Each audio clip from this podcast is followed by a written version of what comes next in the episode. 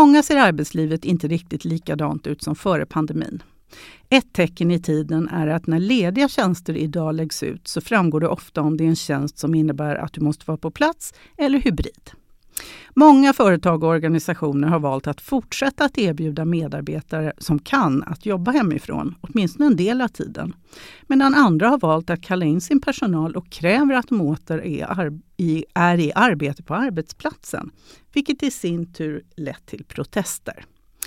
Så, vem är det egentligen som bestämmer vad det är som ska gälla på arbetsplatsen? Och har kanske synen på det här med arbetstid och medarbetarnas behov förändrats sedan pandemin? Och hur ska du som chef leda medarbetare i det hybrida arbetslivet?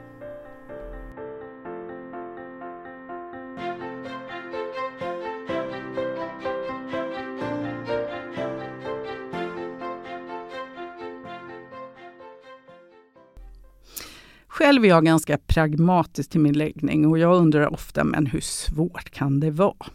Men jag har förstått att frågor som rör just det hybrida arbetslivet fortfarande är många och inte alls så enkla för många chefer och arbetsgivare att hantera. Och därför känns det angeläget att vi fortsätter att brottas lite med det här ämnet. Och som vanligt så har jag med mig en av ledarnas kloka chefsrådgivare eh, för att göra just det här. Så jag säger välkommen till dig Anna Widing. Tack så mycket. Det har ju gått en tid nu Anna, sedan pandemin. Och eh, du och dina kollegor ni tar ju dagligen emot många samtal från medlemmar. Eh, finns det frågor som rör just det här att leda på distans eller hantera det hybrida? Ja, det finns det. Kanske inte direkt eh, just så där får man jobba hemma, får man inte, utan det har väl de flesta förstått. Det måste man ju ändå reda ut med sin chef. Mm, och handlar det mer då om ledarskapet, alltså hur, hur jag ska hantera en sån här situation eller blir det konflikter eller vad, vad handlar frågorna om? Liksom? Ja, det kan verkligen vara så att det börjar, kommer in som en fråga om att här har vi hamnat i en jätteknepig situation och när man då letar, letar tillbaka lite grann. Okej, okay, hur hamnar ni här? Var det något som var beslutat? Eller, eh, och då då visar det sig att ja, nej, men det var ju någonting som kanske nämndes tidigare som man då har gjort en egen tolkning. Om man ställer då en fråga, men har du stämt av det här? Då kan det helt plötsligt bli så här, nej men har jag det? Att här tappar vi lite grann av det som vi många gånger stämde av bara när vi passerar varandra. Att vi hade en check, vi fick en ögonkontakt, vi kände att vi var på samma eh, nivå, samma tempo, vad det nu än kan vara. Men när det sen börjar bli att man bygger sin egen värld runt sig själv lite mer, så du menar just där kommunikationen, att har, man upptäcker brister i kommunikationen för att ja. man inte ses på det spontana och fysiska sättet som vi kanske varit vana vid tidigare. Precis, du måste ta ett mer aktivt beslut i att skapa dialog. Den kommer inte av sig själv för att du råkar se personen och säger ja just det, det där som vi håller på med nu eller här har vi fått en utmaning. Eh, det kommer inte, du måste lyfta luren eller du måste boka in ett möte. Eh, man springer om varandra, en del är ju mer och mer på kontoret nu. Men kanske inte samtidigt eh, som chefen eller kollegorna. Utan då måste du aktivt bestämma dig för att det här är en punkt som jag faktiskt måste följa upp. Mm. Ett mycket mer medvetet sånt ja. val eller ja, ja, att precis. hantera det. Ja. Um, men det här Eh, det har ju stått ganska mycket i media sedan restriktionerna lyftes. Och det har stått om olika företag. Eh, en del som har valt att eh, man får fortsätta fritt välja, om, om arbetet tillåter förstås, varifrån man vill arbeta. Men det finns också flera företag som har krävt att nu ska arbetstagarna vara på plats. Och ett av de här företagen är H&M som krävde obligatorisk fysisk närvaro minst fyra dagar i veckan. Och det här ledde till väldigt upprörda känslor som vi har kunnat läsa om också i media. Där medarbetare också skrev en protestlista för att ta strid mot det här. Och det lokala facket begärde förhandling med ledningen. Och då tänker jag så här, vad hände med arbetsgivarens rätt att leda och fördela arbetet? Ja, jag, jag, tänker också att det finns mycket som man blir nyfiken på i vad som ligger bakom den här debatten. Och det är svårt att gå in i det specifika fallet men det vi ser är ju just att många företag nu de kan gå i alla möjliga riktningar. De flesta ligger väl någonstans i mitten. Men vi har de som kräver full tid på kontoret och vi har de som också släpper det helt fritt. Eh, och det är väl så att en hel del fortfarande testar sig fram för att hitta. Eh, det har vi hört mycket också i debatten att det måste vara verksamheten som styr. Och då är vi där igen. Då är det ju verksamheten som ska styra. Men jag tror också att man ibland glömmer bort att kommunicera det på ett tydligt sätt. För att det är väl en sak att jag bedömer utifrån min bild att det funkar lika bra att jag jobbar hemma. Men verksamheten har ju en större fråga att väga in än för varje enskild individ. Och det är väl här det blir både hur man kommunicerar sina beslut eh, men också hur man också väger in eh, att lyssna på sina anställda, vilket man alltid har behövt göra om man vill vara en attraktiv arbetsgivare.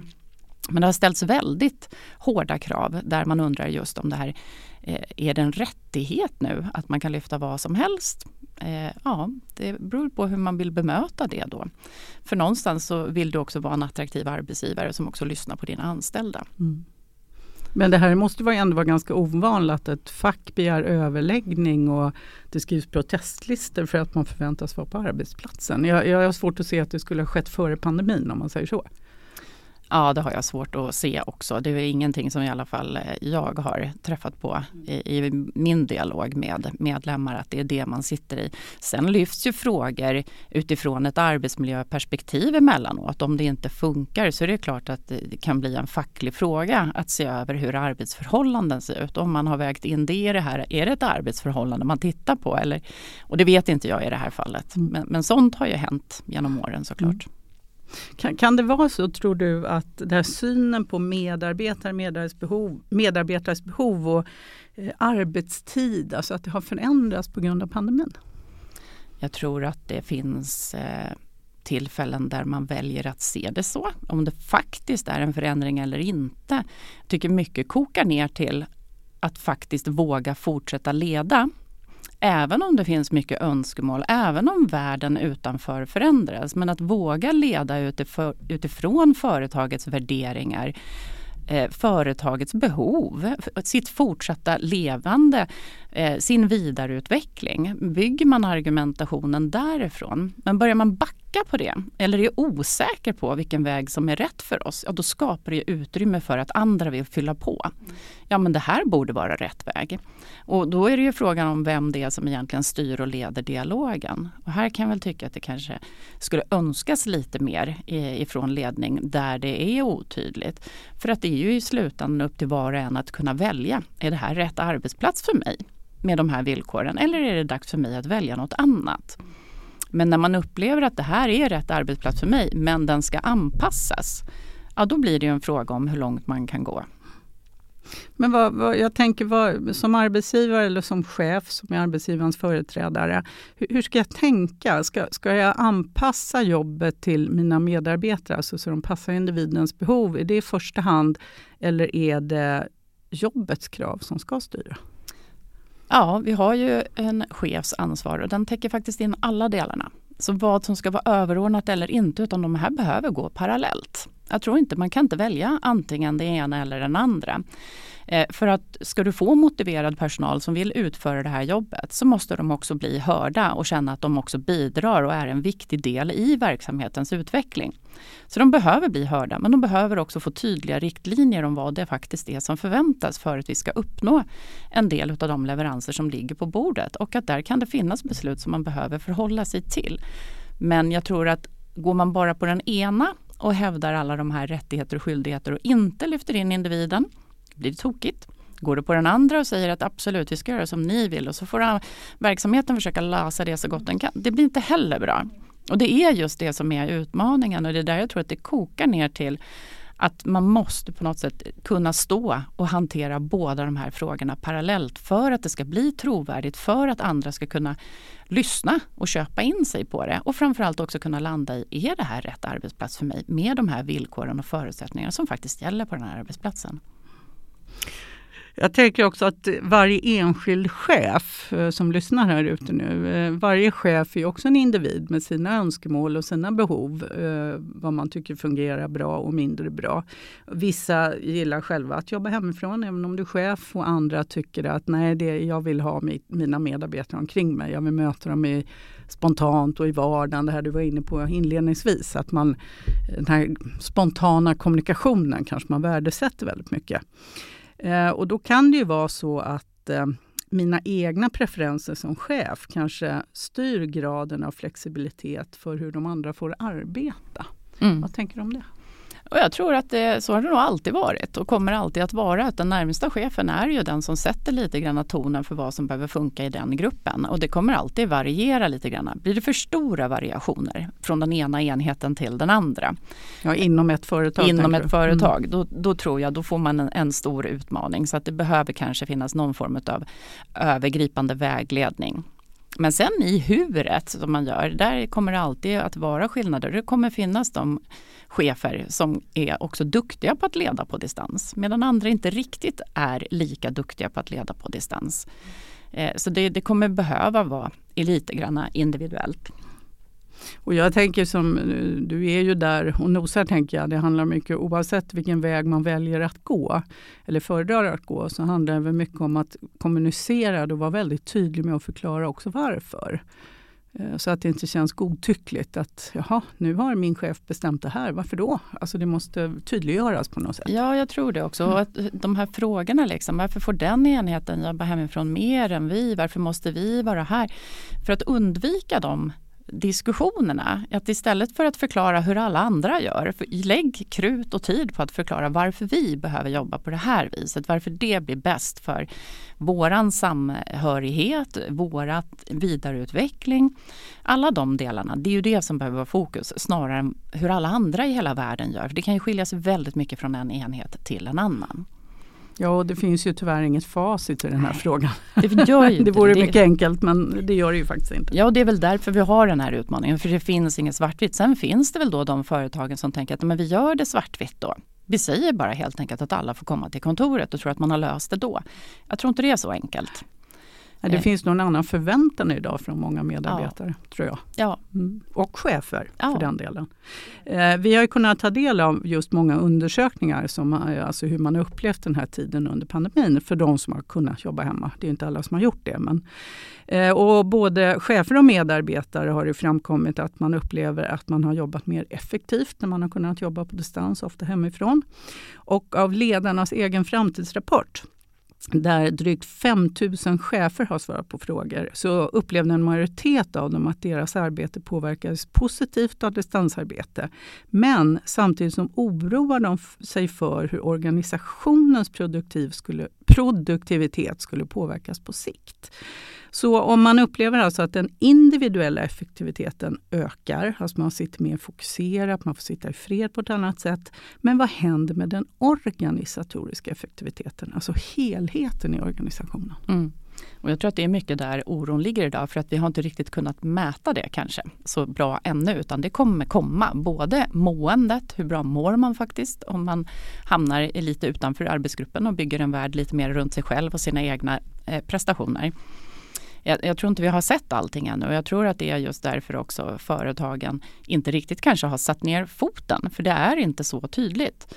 Eh, men det kommer ju mer och mer. Vi, vi hade väl också någon fråga ute där med hur bra kan din chef eh, bedöma din prestation? Och den har ju faktiskt sjunkit lite grann. Och sen om det är en upplevelse eller om det är faktiskt.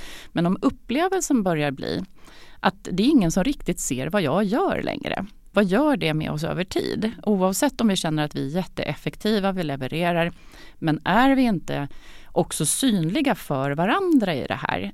Det räcker för en del, men för många räcker inte det. Man behöver vara en del av en helhet och känna att det jag gör faktiskt bidrar till någonting större. Och där finns det absolut någonting att fundera på hur man fångar upp de här delarna på något sätt. För det händer väldigt mycket utveckling mellan, mellanmänskligt i den kommunikationen och den går att överbygga. Så jag tror att frågan kommer nog behöva också gå mot att bara inte fysiskt var vi är på kontoret utan hur vi leder. Och det går att göra många saker på distans. Och att, att kräva att alla kommer tillbaka, jag tror att man skapar sig andra problem. Och för vissa bolag är det rätt och då behöver de ju landa i det. Men för de allra flesta så tror jag att det är en, en mellanväg som kommer behöva vara och då är det, hur leder du på distans och ändå fångar upp det här. Får dina medarbetare att känna sig hörda, sedda och deras resultat inte bara är deras individuella resultat utan också hur det bidrar till den stora helheten. Mm. Jo, för det har ju också framförts en hel del farhågor under, de här, under pandemin och det man ser framåt i hybrida arbetslivet. Eh, att att de som är fysiskt på plats skulle ha en fördel när det gäller befordran, till exempel kompetensutveckling, löneutveckling. Därför att de är mer synliga, de hörs och syns på ett annat sätt för chefen som sitter där. Hur ska jag som chef eh, göra för att minimera den risken? Ja, vi är tillbaka där. Måste våga leda och lyfta upp de delarna som är viktiga i verksamheten och låta folk bli involverade i det där. Och de mötena där det är ställs på sin spets att man faktiskt bygger de här sakerna tillsammans. Sen om man lyckas lösa dem digitalt eller inte. Men att göra alla delaktiga. Och där hör vi också att man hittar att ibland är det bättre att alla faktiskt sitter digitalt. För det hybrida är det som är den stora utmaningen. När vissa inte är på plats medan andra är det. Eh, och då är det kanske så att vissa saker, då är det bättre att alla faktiskt kör digitalt. Och det här tror jag fortfarande är att försöka hitta just hur ska alla bli synliga på likvärdiga villkor så gott det går. Det finns ju ingen total rättvisa här i världen hur vi än vänder och vrider. Eh, för vi, vi har ju varit inne på det att chefer har ett stort ansvar för sina medarbetares arbetsmiljö. Eh, och både fysisk och den psykosociala. Och det är en sak som du säger när jag ses, jag kan ju se alltså, kroppsspråk och ansiktsuttryck säger ju ganska mycket om hur en människa eh, mår. Så. Och det är, det är, inte lika lätt att få det digitalt. Hur, hur ska jag, hur ska jag liksom ha, ta det ansvaret när de inte är på plats? Ja, det är frågorna skulle jag säga. Du, du att ställa frågan? Ja, det är mm. att ställa frågan mm. liksom. och, och hinna med lite grann det här runt omkring.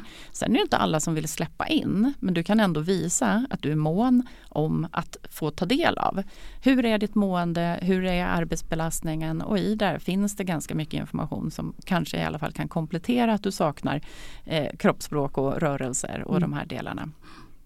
Och här tänker jag att chefer som redan innan pandemin hade en god relation och en tillitsfull relation till sina medarbetare har ju ett försprång tänker jag. Absolut. Så, Absolut. För att även om jag vågar och är nyfiken och ställer frågor, har man inte ett förtroende kanske man inte får helt ärliga svar alla Nej. gånger Nej. i värsta fall. Så är det och som med allt, liksom, när saker och ting rullar och går bra, då funkar det ganska Eh, jag ska inte säga svagt, men, men eh, mer mindre ledarskap. Det behöver inte vara lika hårt när du har en självgående grupp. Eh, produkterna rullar, leveranserna ser ut som de ska, kunderna är nöjda eller vad det nu än är för någonting man jobbar med. Då krävs det mindre att hålla ett rullande maskineri igång. Men när det börjar svaja och så som omvärlden ser ut nu så har vi en hel del svaj där ute. Och då krävs det ju ytterligare liksom att hålla i sina medarbetare och säkerställa. Och det kan också vara tuffa beslut som också ska kommuniceras. Eh, där det görs förändringar. Det kan bli nedskärningar. Här behöver man ju verkligen fundera på vad som är lämpligt att ta digitalt och definitivt hybrid.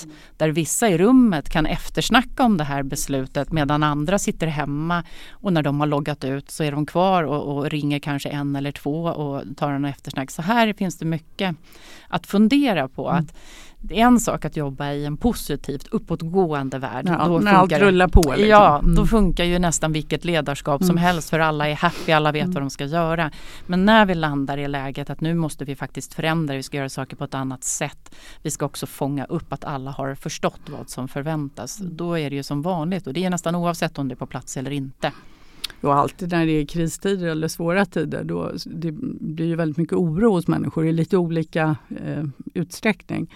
Men just det här eftersnacket och vara tillgänglig som chef för att det kommer ju alltid frågor.